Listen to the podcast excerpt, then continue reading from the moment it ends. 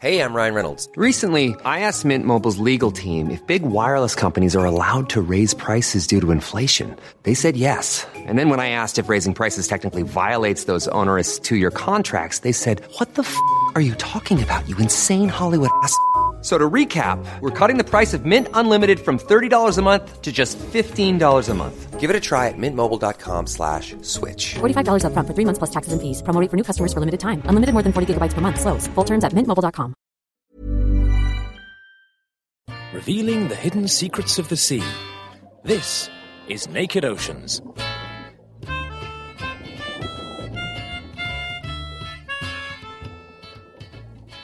Hello! Science meets art this month on Naked Oceans as we venture beneath the waves to meet artists whose work plays an important part in helping to protect the oceans.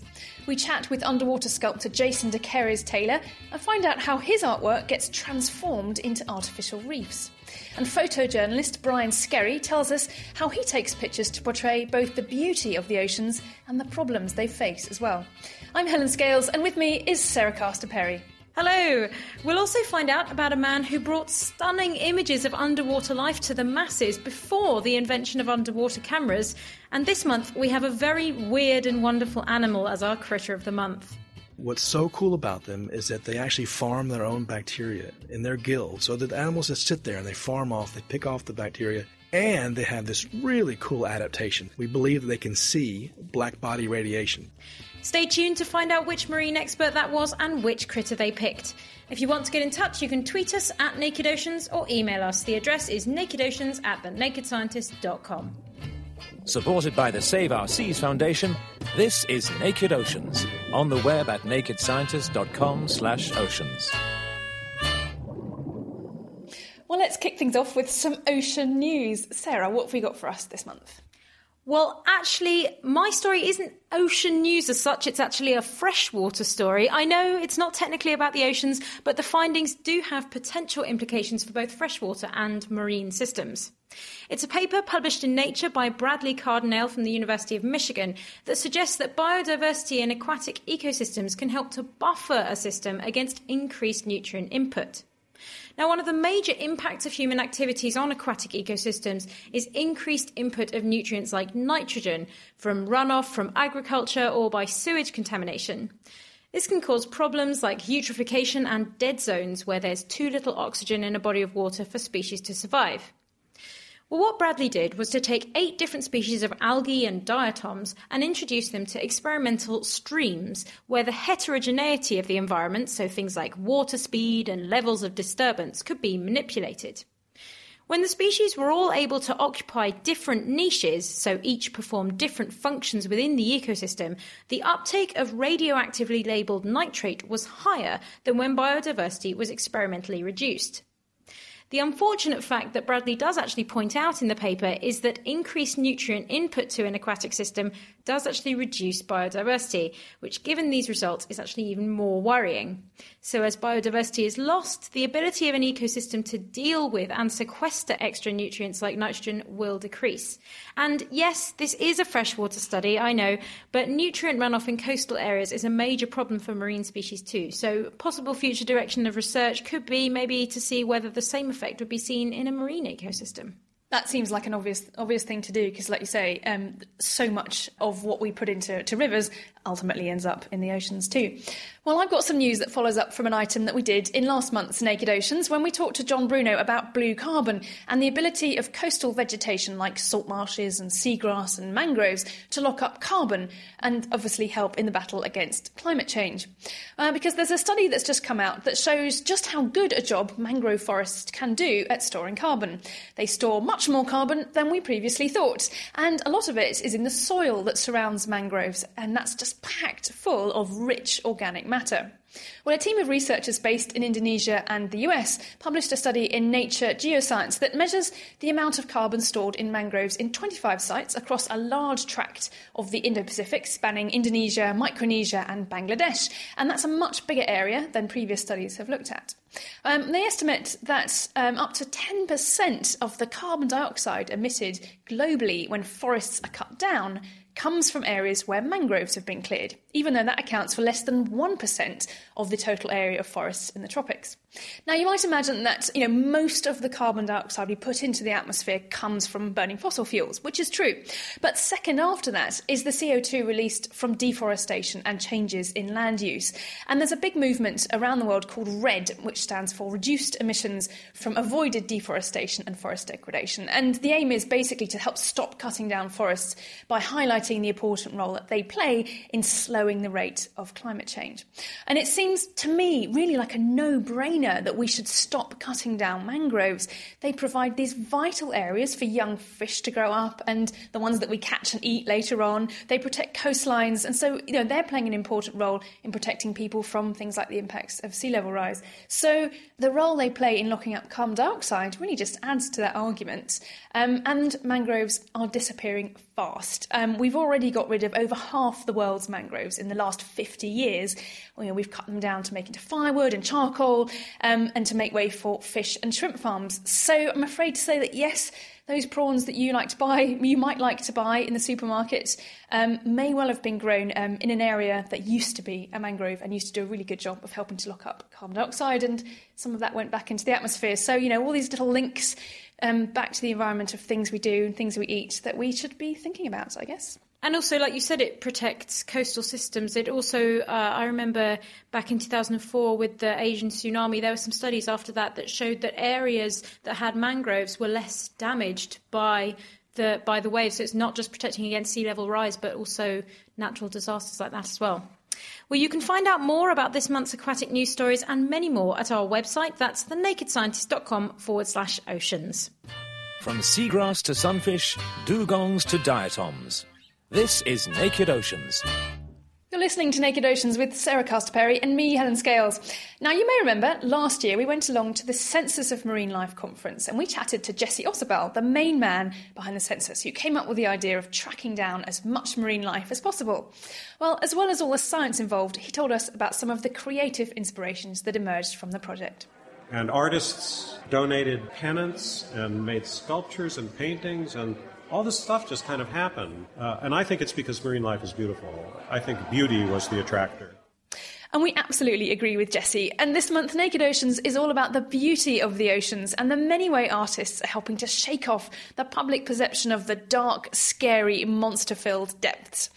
Because one of the biggest problems when it comes to caring for the ocean realm is that it's out of sight and out of mind. It's really hard to care about something we don't know about, and for most people, most of the time, we don't get a chance to see ocean life for ourselves. Well, the art of underwater photography is helping to bridge that gap between people and the oceans. Brian Skerry's pictures have appeared in National Geographic magazine since 1998, and he spent more than 10,000 hours taking pictures underwater.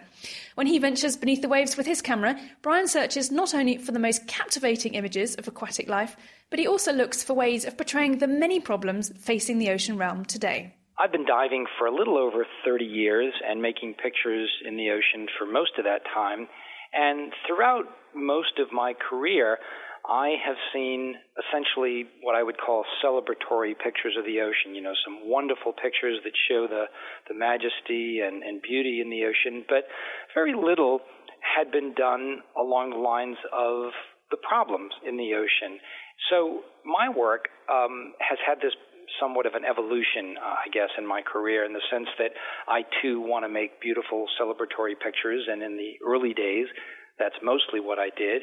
But um, these days, I try to balance the the happy pictures with some of the other side of the story kind of pictures, the pictures that show some of the problems. I, I'd like to think that my images and my stories are helping people to get a better grasp of these sometimes complex issues that occur in the ocean. And uh, you mentioned the complexity of the issues when when it comes to, to problems in the oceans. There must be some things that are really difficult to actually find images to, to portray what's going on. One of the first rather large stories that I proposed to National Geographic about issues in the ocean. It was a story that was published in 2007 about the global fish crisis, the problems of overfishing worldwide. And I had been researching and, and talking to the editors about this for the better part of two years. It was a difficult thing to sort of get your head around. It, it was something that we knew was happening. We had read a lot of scientific papers. There was a great paper that was published in the British journal Nature, you know, that had stated 90% of the big fish in the ocean have disappeared in the last 50 or 60 years. But to many, it, w- it was a difficult thing to photograph. How do we somehow translate photojournalistically these things that have disappeared? So ultimately, over a bit of time, came up with a, a four-tier plan. The first part of this story for me was about making pictures that would get readers to appreciate the animal. They may never warm up to a fish the way they do a polar bear or some fuzzy, cute mammal on land, but at least they could appreciate it. And I wanted them to see these animals in a wildlife way. The second step was to, to then show some of the horrific problems that are occurring, that, that the ways that fish are harvested and caught throughout the ocean, things like sharks and gill nets and, and bycatch uh, from shrimp trawlers and, and long lines with illegal fish being caught and, and, and these kinds of things. Another step was to, to show how it's affecting humans places in West Africa that have lost their only source of protein because yeah, first world nations have come in with factory trawlers and taken away all of their fish. And then the last step for the story to me was about hope. I mean, if if it's all over, then what's the point? But you know, showing at least some of the solutions, places where they're creating marine protected areas, you know, with less than a fraction of 1% of the world's oceans that have truly been protected from commercial fisheries. We need to do a better job of creating places where marine life can thrive. I think that, you know, my work helps to allow readers to digest this quickly and easily. They can see the photographs, you know, they might be sitting in a dentist's office or a doctor's office and they pick up the magazine and they see a photo that engages them and they want to read the caption and then hopefully read the story and learn a little bit more. So um, I'd like to think that those kinds of issues can be treated uh, photographically in a way that makes people learn more and want to know even more.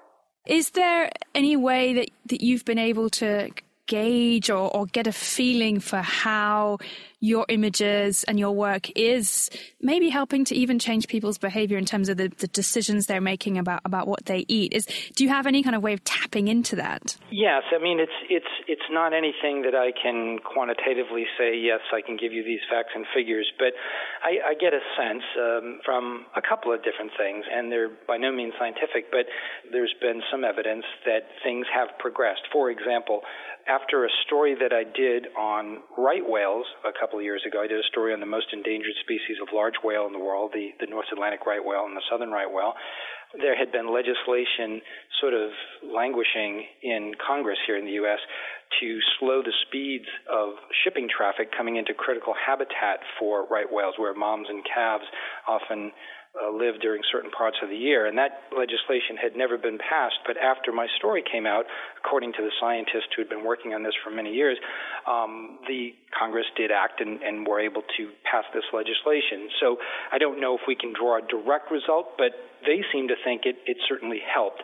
There was another example in the final days of the Bush administration here uh, in the U.S. where uh, they enacted some marine protection for a number of places in the Pacific, a place called Kingman Reef and some other places.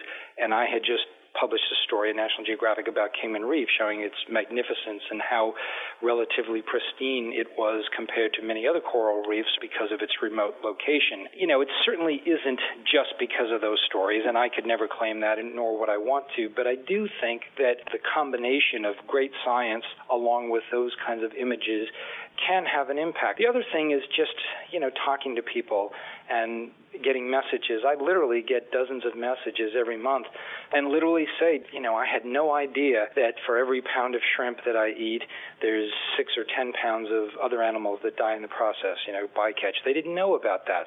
And now they have changed their behavior. And I, I, you know, there's no way for me to measure that, but I'd certainly like to think that that's the approach, you know, that if we can work from the grassroots level up, by educating and, and bringing awareness to people and from the you know political legislative level down that we have a chance Absolutely. And it seems to me that the idea of spending my time taking pictures of beautiful underwater life just sounds perfect. Um, what is the reality of, of, being an underwater photographer?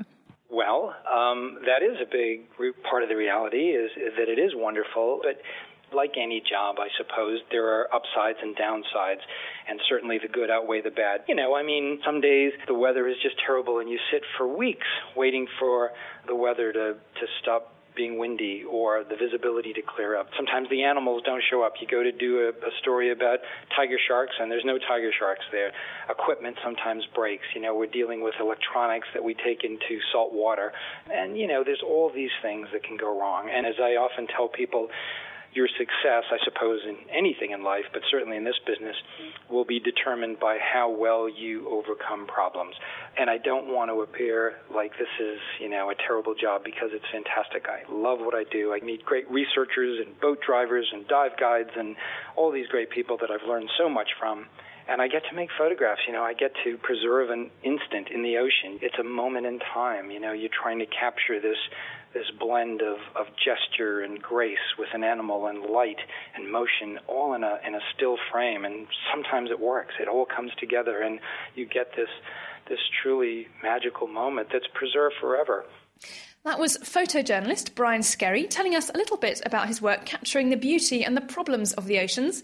And you can hear an extended version of that interview with Brian, including his thoughts on how the oceans have changed during his three decades of exploring, as well as some of the physical challenges that take place when you take a camera underwater. You can find all that at thenakedscientist.com forward slash specials. Well, there's definitely no doubt that modern day underwater photographers like Brian are bringing back stunning images from the oceans that most people would otherwise never really have a chance to see, and that's got to help in boosting our compassion for ocean life. But what did we do before there were underwater cameras? Helen caught up with science writer Philip Ball to find out about a Victorian artist who brought the wonders of the underwater world to the masses. First of all, Philip, just who was Ernst Haeckel and, and what sort of things did he get up to? Well, he was a, a zoologist or biologist, or call it what you will, someone who was interested in natural history um, at the end of the 19th century. He was a professor of zoology at the University of Jena in Germany. Um, and there he was uh, one of the key promoters of Darwinism in Germany. So um, he was uh, he, he took Darwin's ideas and popularized them there, but he popularized them very much in his own way. It was a way that actually slightly baffled Charles Darwin. Um, he had an idea, I suppose, that all life um, is guided by organizational forces and principles. So it was quite an unorthodox kind of Darwinism. And that sort of idea of shapes and patterns and organisation that um, spilled over into this this book that he produced, Kunstformen der Natur, or Art Forms of Nature, um, which was this series of intricate drawings um, of of living organisms, many of them from the sea. Yes, well, this was a series that Haeckel produced uh, between um, 1899 and 1904, and he was an extraordinarily good um, draftsman. Uh, so he did all the drawings himself, and some of them were of large objects like uh, large creatures like fishes and birds and so forth, but a lot of them were microscopic creatures that he had found uh, looking through the microscope. He'd found in seawater, and they were um, organisms with sort of of exotic and unfamiliar names, uh, things called radiolarians and diatoms, coccolithophores, and uh, dinoflagellates. And all of these, they're essentially single celled organisms. Some are plants, some are kinds of plankton, others are very primitive forms of animals called protozoa. And um, all of them build protective shells that have the most extraordinary shapes. Um, and this was what excited Haeckel because this seemed to uh, lend some support for his idea that uh, the world, that life really is permeated by these organizational forces that operate all the way from very primitive single celled creatures all the way through to, to higher organisms. So he looked at countless um, examples of these these shapes in the microscope and, uh, and and drew them in the most sort of elaborate way in this this book, Art Forms in Nature. And uh, the, the, the drawings that he made turned out to be very um, influential among uh, some artists and designers at that time. They just found a, a huge amount of inspiration in these these pictures. Am I right that it's the, the Art Nouveau movement that, that sort of embraced uh, these a lot of these shapes and patterns that, that Haeckel came up with? Yeah, well, they they're, they're very um, characteristic of what we now associate with uh, with Art Nouveau, and uh, some of the um, some of the artists from that movement were inspired to make designs of things like furniture for, uh, that were based on um, on some of the shapes of the radiolarians that Haeckel had drawn. Was he a, a huge hit at the time? I mean, did did lots of people go out and, and buy this book?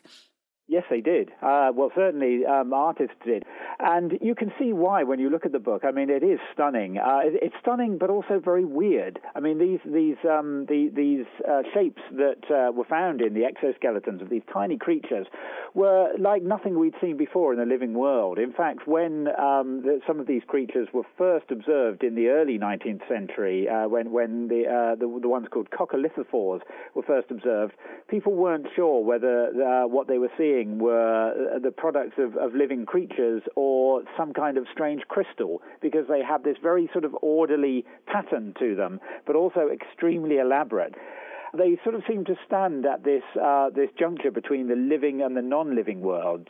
Um, now they are, you know, pure, completely the, the product of, of living creatures, but they are. It also turns out that they are shaped by uh, the same sorts of forces that uh, can organize non-living systems, uh, things like bubble rafts and foams. So they're very, very unusual. It just seemed that that artists at the time were completely captivated that things like this could exist in the world at such a tiny scale. And would you say um, that, that Haeckel's work continues to have a legacy today? Do, you know, do, do people still look to his work for, for inspiration or for, for ideas, I suppose? Well, yes, they do. I mean, I think certainly for inspiration, because um, you know, whatever you make of Haeckel, he was quite a controversial character.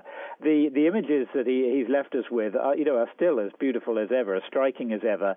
One has to say that um, occasionally you you suspect that actually Haeckel was uh, slightly embellishing them. Certainly, the way he arranged his pages was very decorative. You know, so this wasn't a straight scientific record. He was clearly trying to do something artistic with this too, and sometimes he probably embellished the uh, the shapes that he saw um, to you know to make them more sort of regular and orderly. Um, but nevertheless, what his artworks did show us was that there does seem to exist at all levels in nature uh, some kind of pattern and form and symmetry, and it's really that that is inspiring in Haeckel, and it was really that that inspired the the first thorough study of pattern and form in nature, which was made in 1917 by a Scottish zoologist called D'Arcy Wentworth Thompson. And um, D'Arcy Thompson included a lot of Haeckel's illustrations in, in his great book, which was called On Growth and Form. Philip Ball there talking to Helen about the amazing artwork of Ernst Haeckel. And if you want to find out more, Philip's written a book all about patterns in nature. You can find a link to that and some of Haeckel's pictures on our webpage. That's thenakedscientist.com forward slash oceans. Are there really plenty more fish in the sea? Find out with Naked Oceans on the web at nakedscientist.com slash oceans. You're listening to Naked Oceans with Helen Scales and Sarah Castor Perry, and this month we're talking art and the oceans. Now, from two artists whose work brings a snapshot of the underwater world into our everyday lives, to another who creates art for a rather unusual gallery. Jason de Taylor makes works of art, many of them including casts made from real people, and to see them, you need to get very wet because they're all installed on the seabed. First of all, I sort of uh, create artificial reefs, but uh, using sculptures. Um, and the main aim of them is really uh, not only an art project, but also conservation projects.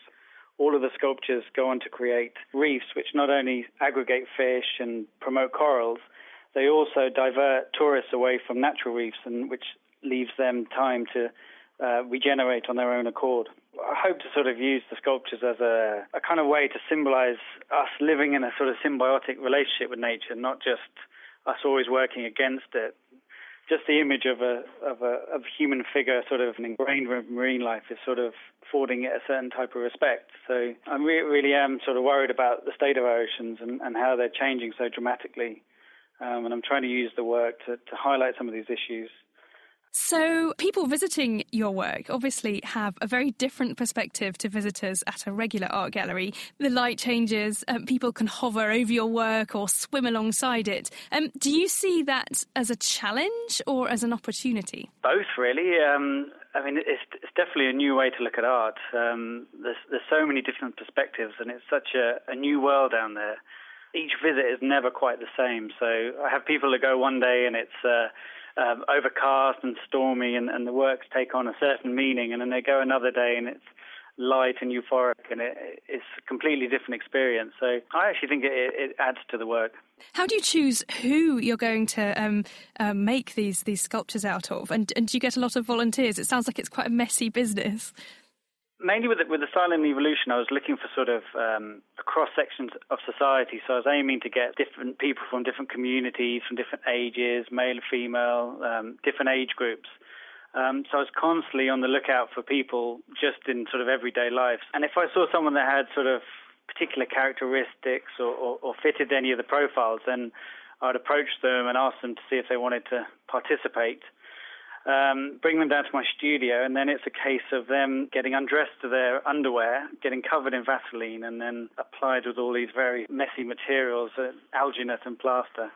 Um, and it's quite a long process from there. We then make a, a plaster original, and then we make a silicone mold, and then um, finally a cement piece. And uh, and how do people respond when they see themselves cast in cement? And and, and do any of them go and visit um, their own uh, sculpture installed on the seabed? Um, yes, yeah. Uh, a few people have gone to visit it. It's actually interesting because um, obviously people change. So um, some of the children I've done are, are now sort of uh, much taller than than they were a year ago. Um, one woman is pregnant; she's had her kid. Um, actually, one of the models died a few months ago, so so it really did sort of cover the whole circle of life. And you talk about the people change, but but your sculptures change too, don't they? And in a way, you're sort of giving them over to the sea and to sea life. Um, how does that feel? Um, it, does it feel like they're not yours anymore? I personally find it the most exciting and dynamic part of the work. It's so unpredictable, and some of them, I went recently, and the the hair of one of the sculptures has, has started growing this kind of curly algae and I couldn't have ever predicted, you know, that that would colonize that particular part, but it just looks so perfect in its spot. I almost feel some days that I'm cheating in, in some way as a sculptor because I never actually finish the work. It's sort of like a, another shift of artist comes along and, and does the finishing touches. And, and, do you ever feel tempted to say, oh no, I don't want that bit there? And do you ever feel like you want to interfere with what nature is doing to your work? Sometimes, sometimes. Um, I've done a new piece which has a, a false lung inside it, and, and, I'm trying to keep that lung clear so that air can be exhaled out of the sculpture. So I'm actually trying to stop the growth in that part. Actually very difficult to do. I did a piece last year which was um, called Man on Fire, and on that one I planted a particular species of uh, fire coral, and the aim was that he was going to turn completely yellow over time and look like he's on fire. Um, but what happened is a, is another algae is attached onto it, and it's having a having a little war with the fire coral. So I think I'm going to have to send some more fire coral troops in to, to win that war for it to complete its objective. Um, what sort of other creatures are, are um, colonising your work? What else are you seeing turning up? Oh, there, there's massive little relationships going on. Um, we have lots of lobsters that colonize underneath all the sort of gaps in the sculptures. Um, we have these very territorial fish called damselfish, and they claim like a little patch of the sculpture, and they they rigorously defend it. So whenever I go there to take photographs, these fish come and bite me on the hands because I'm invading their their area, um, which is interesting. The recent installation, which I just finished in Cancun, is this sort of mass gathering of 400 people um, and it's actually designed that it creates all this sort of void area uh, beneath the people's feet, and th- and that's just what fish love to sort of take refuge. So it's been there six months now, and I, I went back last week, and there's literally thousands of fish that have colonized it already, and it's, it's really exciting to see. Um, and you can actually see the dynamics because predator species like the barracuda sort of hover around the top of it, and the and the big schools of fish sort of duck and weave in between the legs to to avoid being eaten. It's, it's really fascinating. On a sort of practical note, um, how do you make sure that your work doesn't get broken up and and swept away by currents? You've got the ocean to deal with. How how do you make your your sculptures last in that sense? Um, I mean, that, that's probably the, the number one biggest challenge is, is uh, protecting the works, especially where I'm working at the moment in Cancun because it's so prone to hurricanes. A lot of research and a lot of design has gone into dealing with that. At the moment, um, all the sculptures are incredibly heavy. the recent ones of the Silent Evolution were put down in units, and there were, there were five tons each unit.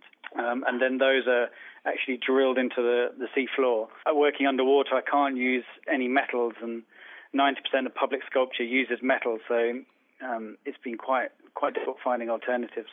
Presumably, you can't use metals because that would just rust away. Yes, yeah, yeah. They start rusting and degrading, and then the sculptures have to be there for a very long time to to establish slow growing hard coral. So it's vital that they you know they they remain intact.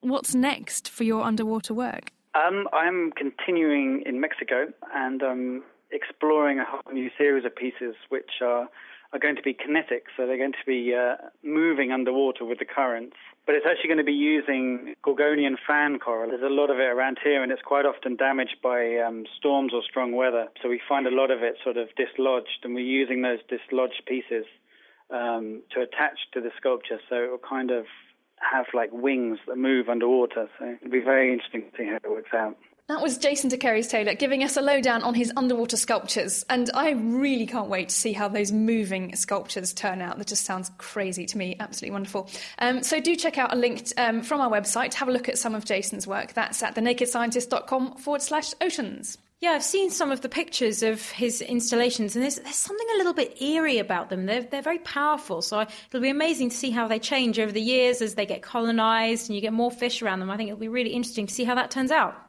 Well, time's nearly up for this episode of Naked Oceans, but first, let's catch up with another marine expert and ask them if they were a marine critter, which one they'd be and why. I'm Tim Shank. I'm a biologist at the Woods Hole Oceanographic Institution. And uh, if I had to be a critter in our ocean, I would be a deep sea animal for sure. And I would be one that lived at hydrothermal vents.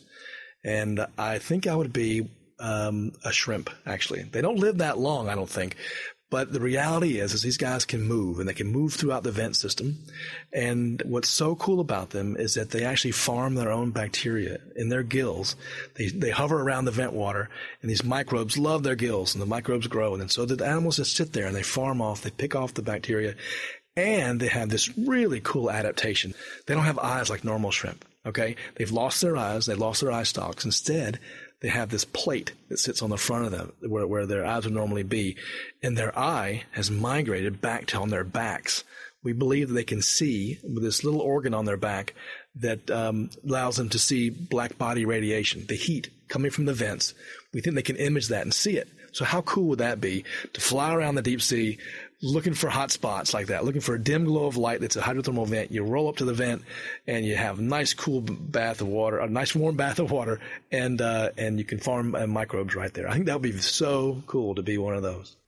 That was Tim Shank from the Woods Hole Oceanographic Institution in the US with a fantastic little critter, the vent shrimp, that feeds off bacteria living in their gills. And they see not visible light, but heat in the darkness of the deep sea. Very cool stuff.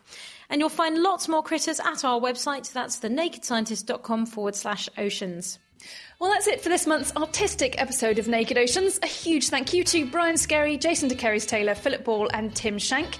Until next time, we'd love to hear from you, so keep in touch with us on Twitter. We're at Naked Oceans, or send us an email. The address is nakedoceans at thenakedscientist.com, and you'll find more info on this month's show and all the others at thenakedscientist.com forward slash oceans. Thanks for listening. Catch you next time. Naked Oceans is produced by the Naked Scientists and supported by the Save Our Seas Foundation. For more information, look them up online at saveourseas.com.